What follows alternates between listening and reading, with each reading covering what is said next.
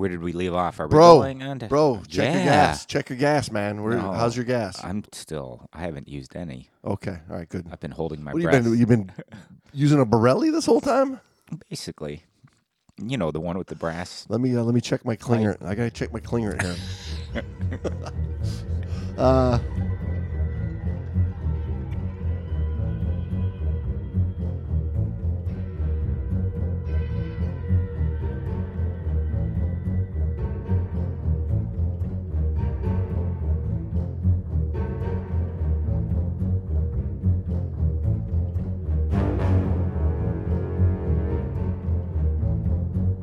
the Great Dive Podcast is hosted by your buddies James and Brando.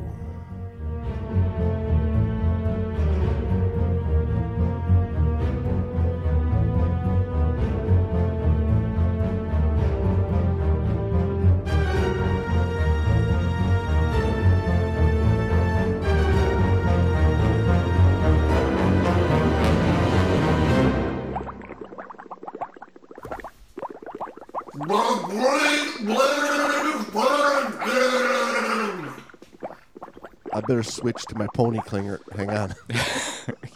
you and your pony bottles.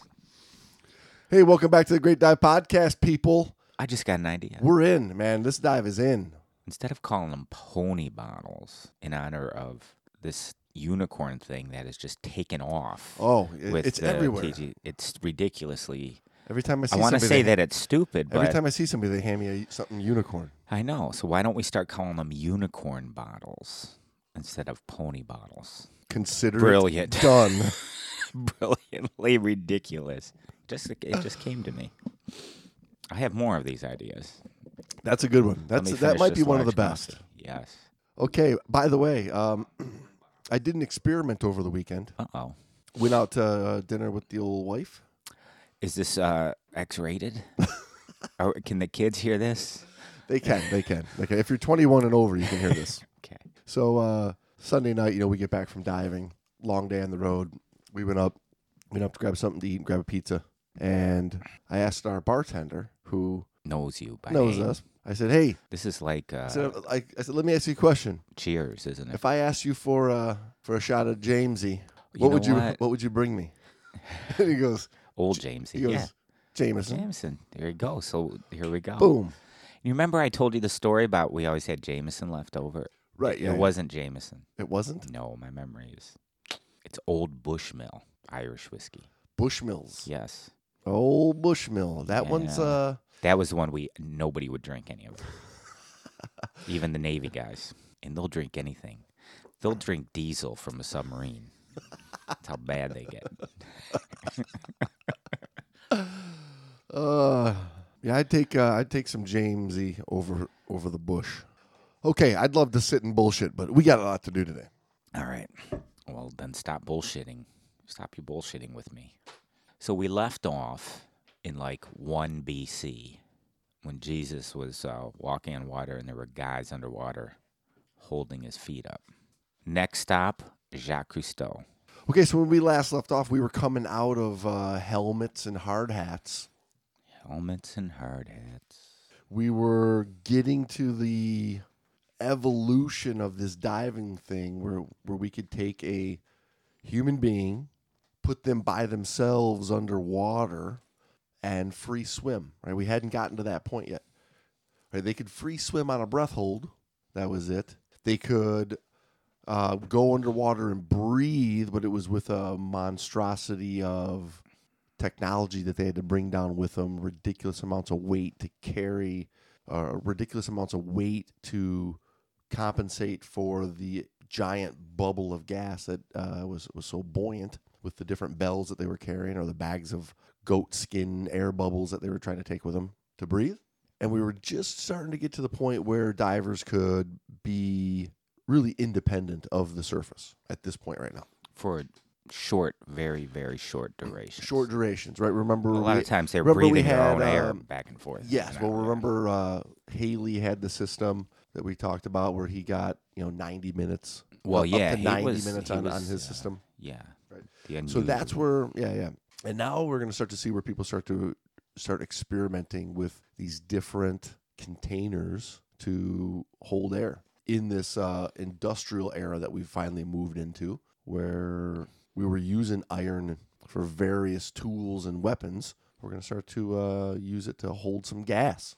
So there were a bunch of different people throughout the uh, coming century who were making a bunch of basically just different homemade custom designs to try to take care of this issue that they had of wanting to be underwater. And a lot of them were coming out of the need for um, mine building and just breathing underground. True. Well, yeah, working in the caissons, things like that, working in the mines, working down at depth. That was the driving force to a lot of the diving technology that we use today. Yeah, and uh, when we look at scuba diving today in 2019 now, the self contained underwater breathing apparatus is the beginning level for most divers. And they eventually get up to the point of possibly going the rebreather route.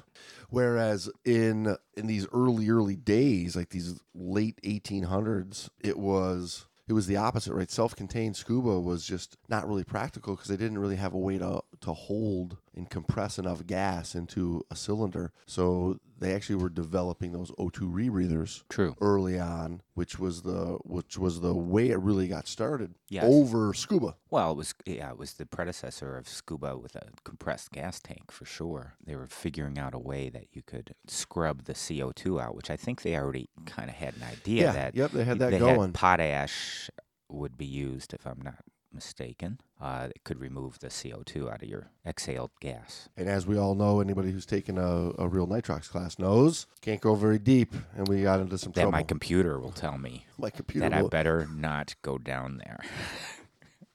because if you go down deep, you have to listen to the beepy. The beepy noise will tell me to come back up. What's that beepy noise saying? Come back. Okay, so good old Brylske We're back to continues on in the uh, in the January issue of Dive Training from 2003. He continues on to part two of this history of diving, which is also part or uh, which is also chapter two of his book. We get talking about the early pioneers. You and I talked last week about that uh, Borelli system, the that Triton system. And the the drawings and the, the the designs by good old Da Vinci, and we also talked uh, briefly about William James and his system that he did of taking, you know, a couple of hundred psi of air underwater with a helmet that basically uh, free flowed gas into it so we could breathe back in the 1800s.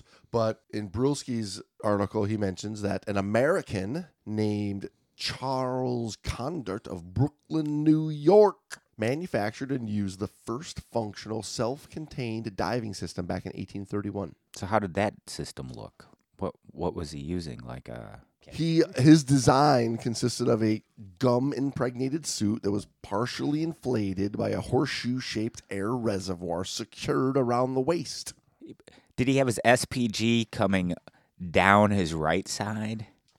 He had two SPGs, Two SPGs, and he had a transmitter as well.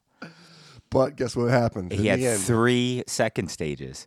He died. he died. he died. He died using his system. You're gonna die. Well, you know, we joke. We've joked so much that if you do your own system, you're probably going to die. But in this case, it really was no joke. So, how did he die? What did he do? Did he die in like eight feet of water? Five meters? I'm gonna guess seven meters. Well, You, they don't say. no, they do. They do. Oh. I was just um, Well, How far off you're- am I? six meters. Ah, not bad. Yeah, he was in seven, 20 feet of all over the water. And um, something happened, and he severed the air hose that supplied the suit. He severed it accidentally or on purpose? No, accidentally, Oh, and he drowned his own. and he in his own drowned suit. as a result. Well, that's a bummer. But it was a pretty handy system overall at the time. True. Right. Hashtag and um, facts. in the late 1800s, there were refinements made to it, adding Nitrox. back-mounted, uh, back-mounted Nitrox. air reservoirs, a second air system to inflate the suit and bring the diver up to the surface. Brylske says while the Americans designed the first, the most famous self-contained design of the last century was de- developed by a French mining engineer, Benoit Rouquayrol, and his asso- Roquel, yeah, Roquel. Yeah. and his associate, French naval officer Auguste Denayrouze. yeah. Well, that I mean, we've talked about this Yeah, we started into apparatus that one a little already bit last with uh, Jacques Cousteau y- using this as his, you know, Was the his predecessor. uh, predecessor, his his inspiration for what him and uh, old Emile Gagnan developed. So all of these are Oui. interrelated. They all everybody was standing on the shoulder of giants. You know, people who had died in the past uh, for their passion. So I got this other great book by Brad Matsen, Brad which is Jacques Cousteau, Thanks, the Brad. Sea King. Brad Matsen. You know him? Didn't we go to high school with him? Brad Matsen. And Brad. Where's he from? Brad, he still owes me money. Where's he from? Is he from around here? The name sounds familiar. Is the only reason I say that. He lives in Washington State. Oh yeah, Brad from Washington. But he knows this guy. So Brad writes about uh, Jacques Cousteau's early days when he was part of Les Mousquetaires, which were the Sea Musketeers. He, Oh, he uh, Tailliez and Dumas were the uh, The Sea Musketeers. oui oui Les Mousquetaires. And when uh, you but- say it with the French in a French way, it sounds. You know, can you it's say something ridiculous uh, in French? I'm trying like ridiculous. think. it's so ridiculous. Uh, anyways, uh, you know, Matsen says that over the next three decades, other inventors came up with more efficient ways to carry air underwater. One of these, Tailliez reported, was close enough to real free swimming that the French Navy actually had the gear in its inventory. In 1860, Benoit Rouquayrol and French Navy Lieutenant Auguste Denayrouze had patented a compact rig that a diver could carry on his back with no other special equipment. It consisted of a horizontal tank made of cast iron strong enough to carry a few minutes of air at low pressure, which could be refilled through a hose from the surface. The beauty of it was that the tank could be briefly uncoupled from the air hose, which gave the diver a taste of freedom beneath the sea. And death. Eventually, Death. death. Dun, dun, dun. It's also probably how they, you know, learn the hard way. Don't hold your breath and go to the surface, kind of thing. I'm sure that they had already known that too. Now this was this was kind of the system that old Jules Verne kind of saw Oh. and, and Sure. and used for the idea of breathing underwater and Sure. twenty thousand leagues Kirk under the Douglas. sea. And Kirk Douglas uh, helped develop that as well. So yeah, uh, mentions again that self-contained systems were extremely inefficient and required large air reservoirs. So by the 1870s, interest shifted to developing an oxygen system that could scrub and recirculate the breathing gas, a system that we today call a rebreather. So 1870, the rebreather market started going. Let's clarify that because we're using a, a, a 2018 term. I think it was technology and maybe maybe uh, just pure drive for knowledge, not greed in the market. Because I don't know if uh, do you think really a market was driving it? Could be. I Oh. mean, I could be completely wrong on this. I've but I don't know if there wasn't much of a diving market back then. No, not yet. No, but I don't coming. even. Do you think people were even like, "Oh, the market's going to be huge for this.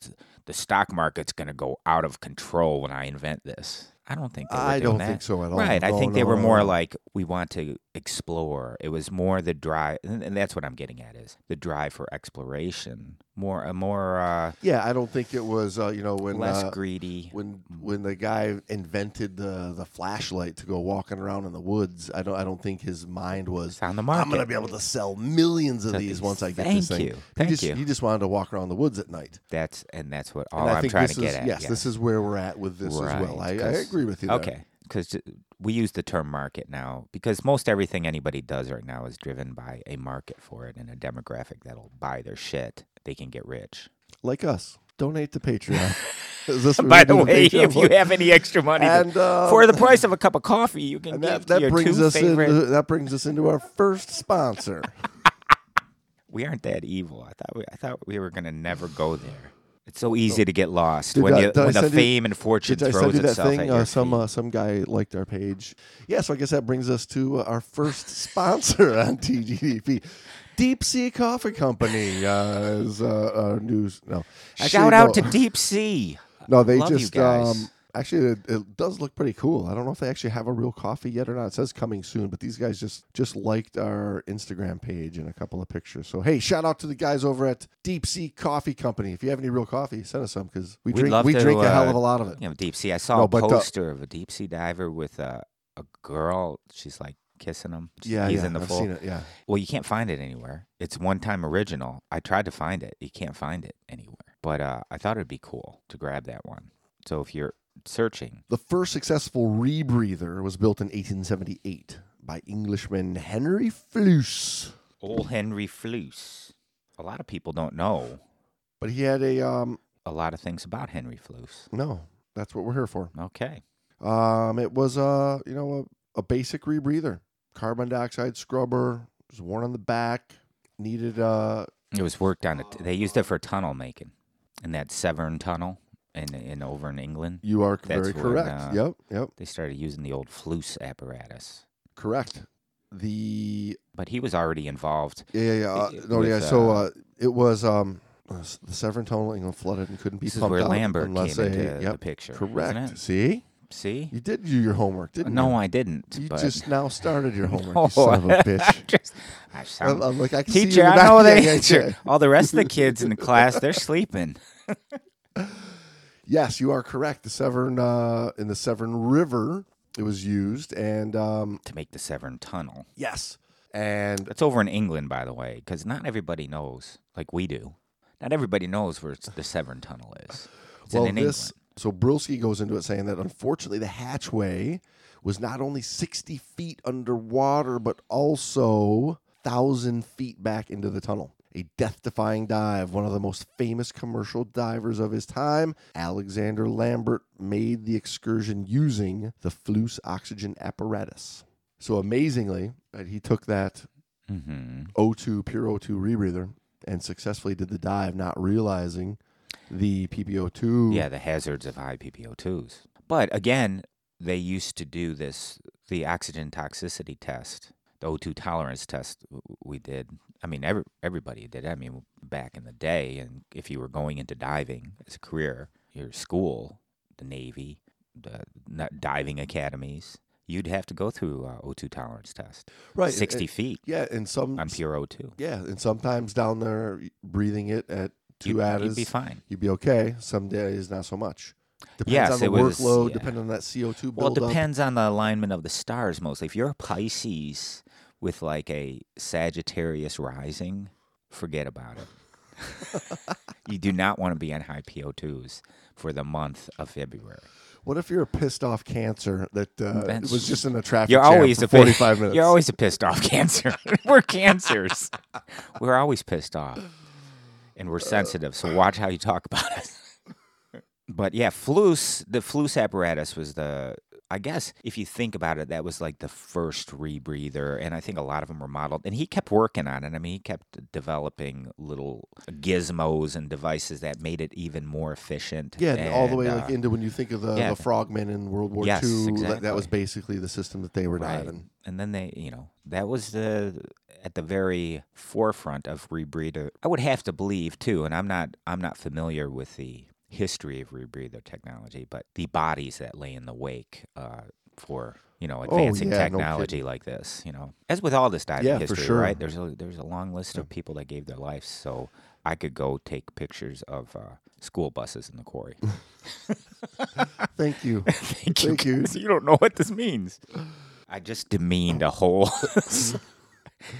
Now the the Brylske article talks about in the the nineteen early nineteen hundreds a Japanese system, the the Ohgushi Peerless respirator. Now this was a wild little design. it doesn't look very mobile. No, I mean it was a, a tank with a mask with a, a gauge and a valve and like almost looked like uh, carrying a stage bottle with a mask attached to it. But you had to like clench your teeth down to, and then breathe in through your nose and out through your mouth. And it was a pretty difficult system to use, it seems. But it was adopted by the Japanese Navy. They were taking that thing down 200 feet. That's crazy. Japanese, but you know, you're looking at the the uh, home of pearl diving.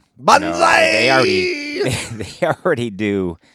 You know, the birthplace of pearl diving. I, don't know if it's the birthplace, who knows, but they have a rich history in pearl diving, and the pearl divers they would already be free diving down to depths like that. So for them to strap gear on is no big deal. Which brings us to the. Uh, I guess I'm just generalizing. So this brings us to the early 1920s. Are we gonna Are we gonna uh, talk a little bit about Louis Vuitton? I know you said you wanted to talk about because he was at I this. just I just bought my wife a new Louis, Louis Vuitton. Vuitton. I just bought her a new Louis Vuitton bag. and she She loves, loves it, because uh, she's like, I usually wouldn't spend that kind of money on myself. And I said, baby, you deserve it. if it's Louis Vuitton, it's research for the Great Dive Podcast, and you deserve it. The French again. The French are so. I mean, we're Yeah, so- chocked full of French in the diving history. It is, it is, Yeah. it is. And Boutan was the original photographer. Oh right? yes, Uh, yeah. That's and why. that's I a, really boy, I- wanted to that's a print. I would love to get too. That's a cool shot too, and it's just of uh, who was the diver in it? Do you remember? Of course, I remember. Of course, just say it right off the top of your head. That's not Alexander Lambert. That he was with the Fleuss device. Who is who's the diver? Do we know? Or the diver got no credit whatsoever. Boutan. He's older than dirt. So he and his brother Auguste, Ghost. Yes. who was an engineer, they uh, they basically built an underwater camera that could uh, have some adjustments for the old uh, plates and the shutter and everything. He has a pretty heavy duty history, old Louis Vuitton. Besides doing just that, he- developing that camera, that one of the first cameras to actually take a good photograph underwater. You know, Yeah, so he, he developed like a whole thing with like a, a, a way to like encase the bulb right? with mm-hmm. oxygen in the bulb so that he could he could get light to snap that photo. Right. Exactly. Yeah, but I mean, Exploding, exploding flash bulbs down there, and but yeah, pretty amazing for how he got started, and that's a pretty classic photo yes, of the I hard hat of the hard one hat the diver. Underwater. Yeah, that's a that's a That's a print. keeper, Yeah, that's yeah. a print that I got to get for my uh, collection. little office here. Your this art is collection. a yeah, this is a that's an awesome photo. for your gallery, the James Mott Gallery of Art, cl- art of scuba art, the James Mott Gallery of diving art, underwater related art. But yeah, he he actually went to after he made that camera, he went to uh, Hanoi to work with the pearl divers and whatnot. oh, did he? Yeah, to study them. Then he came back and he was named professor of zoology there at his uh, University of Bordeaux, which I love a fine Bordeaux. Oh, I got uh, I got a, Beaujolais. I got a I'm a way more of a Let's go crack that open right I'm a way more of a Bordeaux man than a Beaujolais. Really? Oh yeah, yeah, yeah. I like them both, actually.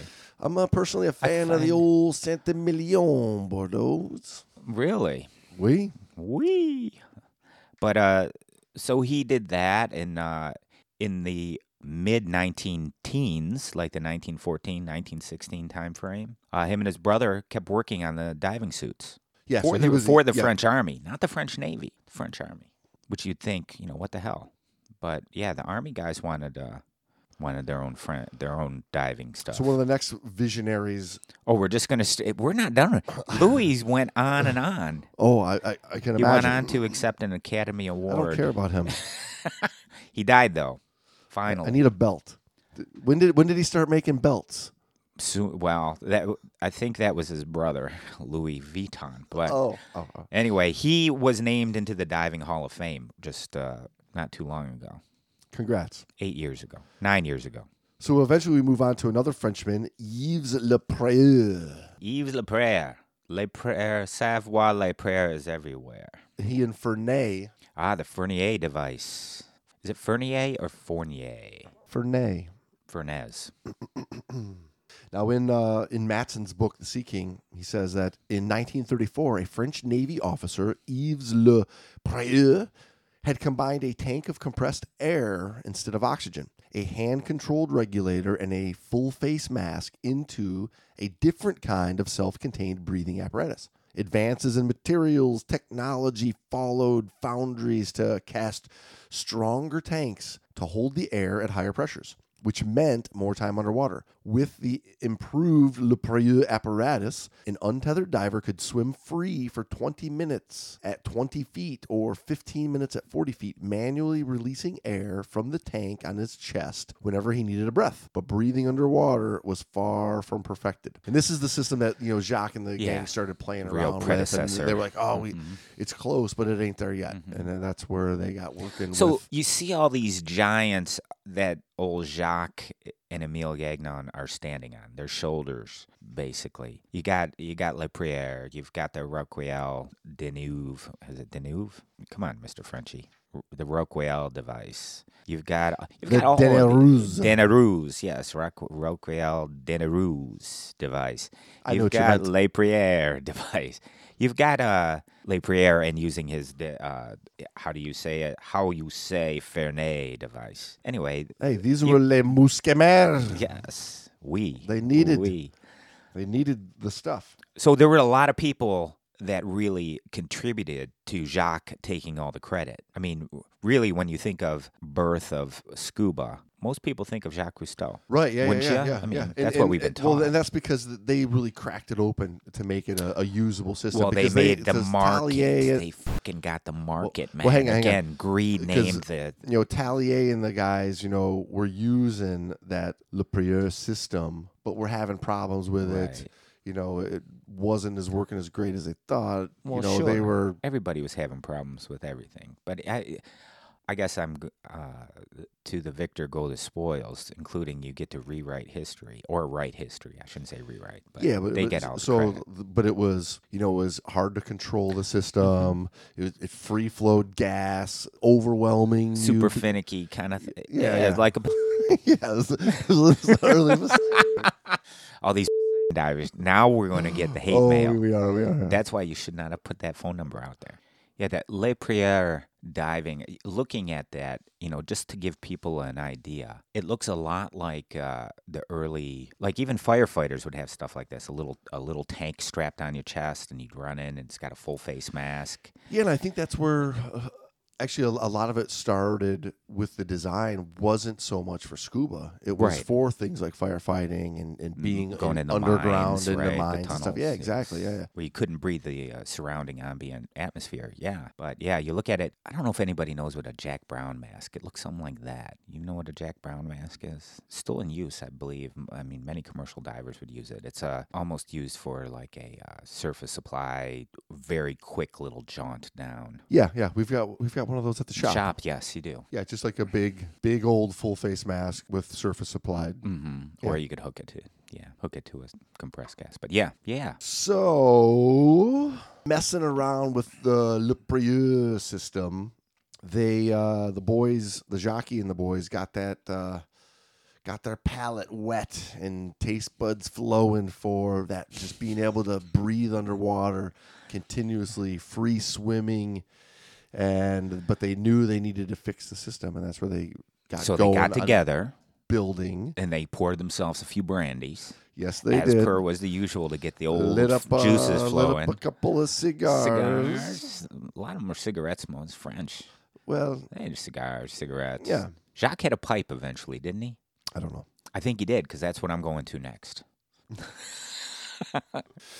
So um, he went back to uh, the old uh, drawing board Proverbial. and started playing around with you know uh, you know he started playing around with more uh, O2 rebreathers till he had a couple of his O2 tox issues that we talked Yeah. about in some of those past Yeah, yeah, yeah. yeah. Jacques Cousteau talked big fish episodes that we've done. close calls. It makes you wonder because you know you have uh, back in the '90s all the O2 tox cases that were were occurring during the early tech diving days, and uh, it seemed as if you know anybody who got toxed at 30 or 40 feet, they were dead people. They basically drowned. Whereas these guys toxed a couple times and they lived through it. So what were the, it? It was almost as if they were destined to come up with this. You know, they survived things that today people just croak. Maybe Well, they're not. think- we're not made of the was, same. You think it was maybe that they were so on edge of the they were like more in tuned of Yeah, just but they still assume- like assuming though. it's gonna assuming it's gonna go bad so you're almost You're waiting for waiting it and ready for it and realizing the shit's gonna hit the fan versus most people that are toxin today are just so blindly They well, they Not believe paying attention they know anything. everything and nothing's going to happen. And yes, right, right, yeah, yeah. That's my point. I think you might be right. Yeah. Although I do think destiny maybe had a little. I'm more of a believer in destiny. I mean, it's easy to look back. Hindsight's 2020, and you say, "Yeah, it was all destined." On an unseasonably warm afternoon in January 1943, a half a dozen people gathered along an isolated back eddy of the Marne River east of Paris to watch Cousteau and Gagnan test their underwater breathing system. Simone was there along with Gagnan's colleagues from Air Liquide and a storekeeper and his family from a nearby crossroads. Gagnan steadied the heavy backpack of three steel tanks as Cousteau waded from the low bank into the river. When he was knee deep, Cousteau bent from the waist and put his head underwater. Except for Gagnan's grip on his arm, the world above disappeared. He crouched with his face in the water under the weight of the tanks, each of them wrapped with an outer layer of wire for additional strength. They decided on three tanks because the point was eventually to give Cousteau enough time to remain submerged for an hour at 60 feet. Wow, impressive. Impressive. Think he was nervous, or do you think he'd already done it, and now this was like the public exhibition? Well, th- yeah, I mean, th- th- they were getting going on it. what would you do? Would you go out in public, do an exhibition, never having tested it, and possibly take take the uh, brunt of failure? I don't think No, I no, would. because they've been uh, they've been messing around Right, with this. exactly. You know, That's what I'm getting at. yeah, Nearly a decade, like Right. really playing with these different. I think systems. he still had gone on his own in secret and tried it out, and it worked fine. So he wanted to wanted to make a big exhibition of it. That would be the way I would do it. There's no way you would go take that chance, pulling your dead ass body out of the water. Not only will you have failed, but you'd be dead. Double failure. Well, so they, they, that one wasn't great. That one wasn't great. No, they, they had some issues with it. You know, On that particular Mm-hmm. exhibition, I thought he did it. He didn't do it. He came up early. well, the the problem was, you know, it, it wasn't perfect, but it was It where they were learning. You know, Yes. And um, he could breathe, but there was issues with the bubbles. Oh, where the bubbles were going. You know, it was similar to the the Fernez system because it was like free flowing. So a they just bit had wasteful. to. They, they, this, but so they're, but they're getting there. They're they're getting it fixed. You know. Yeah, they had to dial it in. Funny thing is, uh, Those flapper valves Um, probably were shitty. Matsen mentions that Gagnan could not swim, so he didn't test the system himself. Ah, wise. I can't swim. But on the drive back to Paris, You go test it, jockey. I can't swim. can't even well, get in the he could water. get certified today. Let me help you build that. But uh, yeah, he'd be fine. He could probably be an instructor. So he was kind of living through Cousteau's words of everything that was happening. Right. And then um, after leaving the Marne River, they drove back. They're dro- driving back to Paris, and They stopped in a pub. Matsen Matsen says that Gagnan rode in silence for a few minutes, envisioning a diver with his head up and the mouthpiece above the level of the regulator. With the diver's head down, the mouthpiece would be below the level of the regulator. The problem must have something to do with the difference in water pressure in different positions. Then, as though a light had clicked on, Gagnan had the answer. If a diver could inhale easily and the air did not free flow when he was horizontal, all they had to do was relocate the exhaust port from the mouthpiece to the same level as the diaphragm which would mean the pressure on each would always be equal. Boom, a week, boom, a week after that test dive in the Marne River, Cousteau's furlough ended. He had no choice but to return to Toulon with Simone and their sons. Then uh, eventually they came back, and in uh, June of 43, Old Gagnan charged up three tanks of the improved Aqualung with compressed air, crated it up, and put it on a southbound freight train as part of an Air Liquide shipment. That's a little more detailed than what we've covered in the past. It's nice to to kind of put all the pieces together. I always envisioned them doing everything in secret, but this doesn't seem as if it was in that much uh, secrecy. wasn't shrouded in secrecy as much as the idea I got before. So, all good, all good. But Um, it gives you an idea, like okay, these were the little things they had to, the little subtle issues they were running into, where they had to tweak it till we finally get to a, a, a scuba apparatus that we can actually use. Yes, and then uh, Bril- scuba apparatus, I should say. Brylske comes back saying that the Aqualung was brought to America in 1948 by Navy UDT Commander Doug Fane. Uh, he says that the next year, Cousteau sent six units to Rene Bussoz's, a sporting goods dealer who owned a store near the UCLA campus. Seeing the potential value of scuba for scientific investigation, a young graduate student by the name of Conrad Limbaugh convinced his professor to buy two of the units. Soon after, Limbaugh, along with an associate Andy Rechnitzer, began diving throughout the southern California coast. And in 1950, uh, they got into the Scripps Institute of Oceanography. That'd have been pretty cool to be living during that time, you know? A lot cooler than it is now. Um, so they got into the Scripps University and uh, were diving around SoCal for a couple of years until there was an accident and somebody died, which got the administration at the school there to say, we need a, an actual Program. program, we need a manual, we need a class. And they got old uh, Limbaugh to create a training program that uh, was released in 1954. Under the name of. The Los Angeles County Department of Parks and Rec sent three representatives, Al Tillman, Bev Morgan, and Ramsey Parks, to San Diego to take this course, Oh, Bev Morgan. which made old Limbaugh the uh, the original scuba instructor. Bev Morgan of Kirby Morgan fame.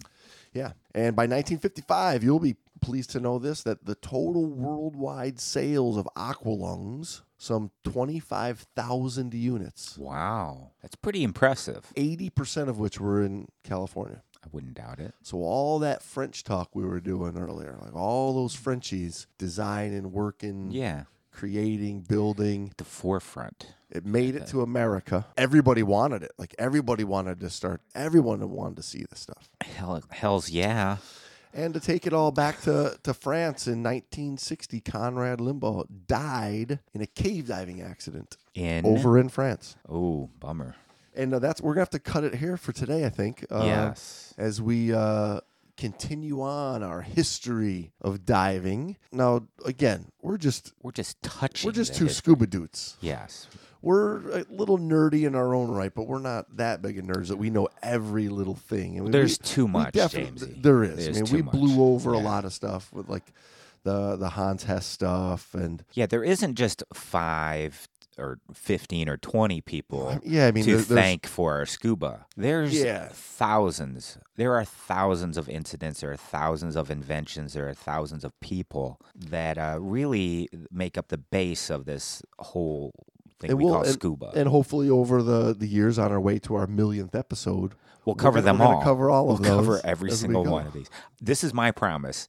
if we make it to our millionth episode, we'll have covered them all, and we will give away one million dollars. Do you think we're going to make a million episodes? you never know. A million weeks, dude. If we even made, if we if we make it to 10,000, 10,000. I want Uh, you to know that's wait, wait, wait, that's one hundred and two years. Okay, that's 1,000 in 20 years. That's ten thousand in a hundred years, give or take. So you're saying there's so a chance. one million. yes. So I'm saying there's a chance. Yeah.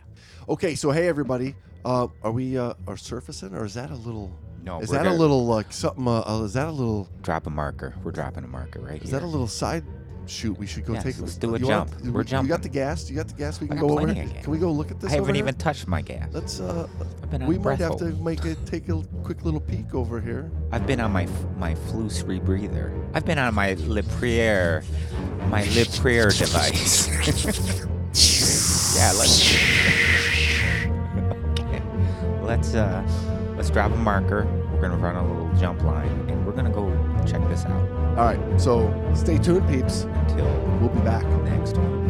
Take that.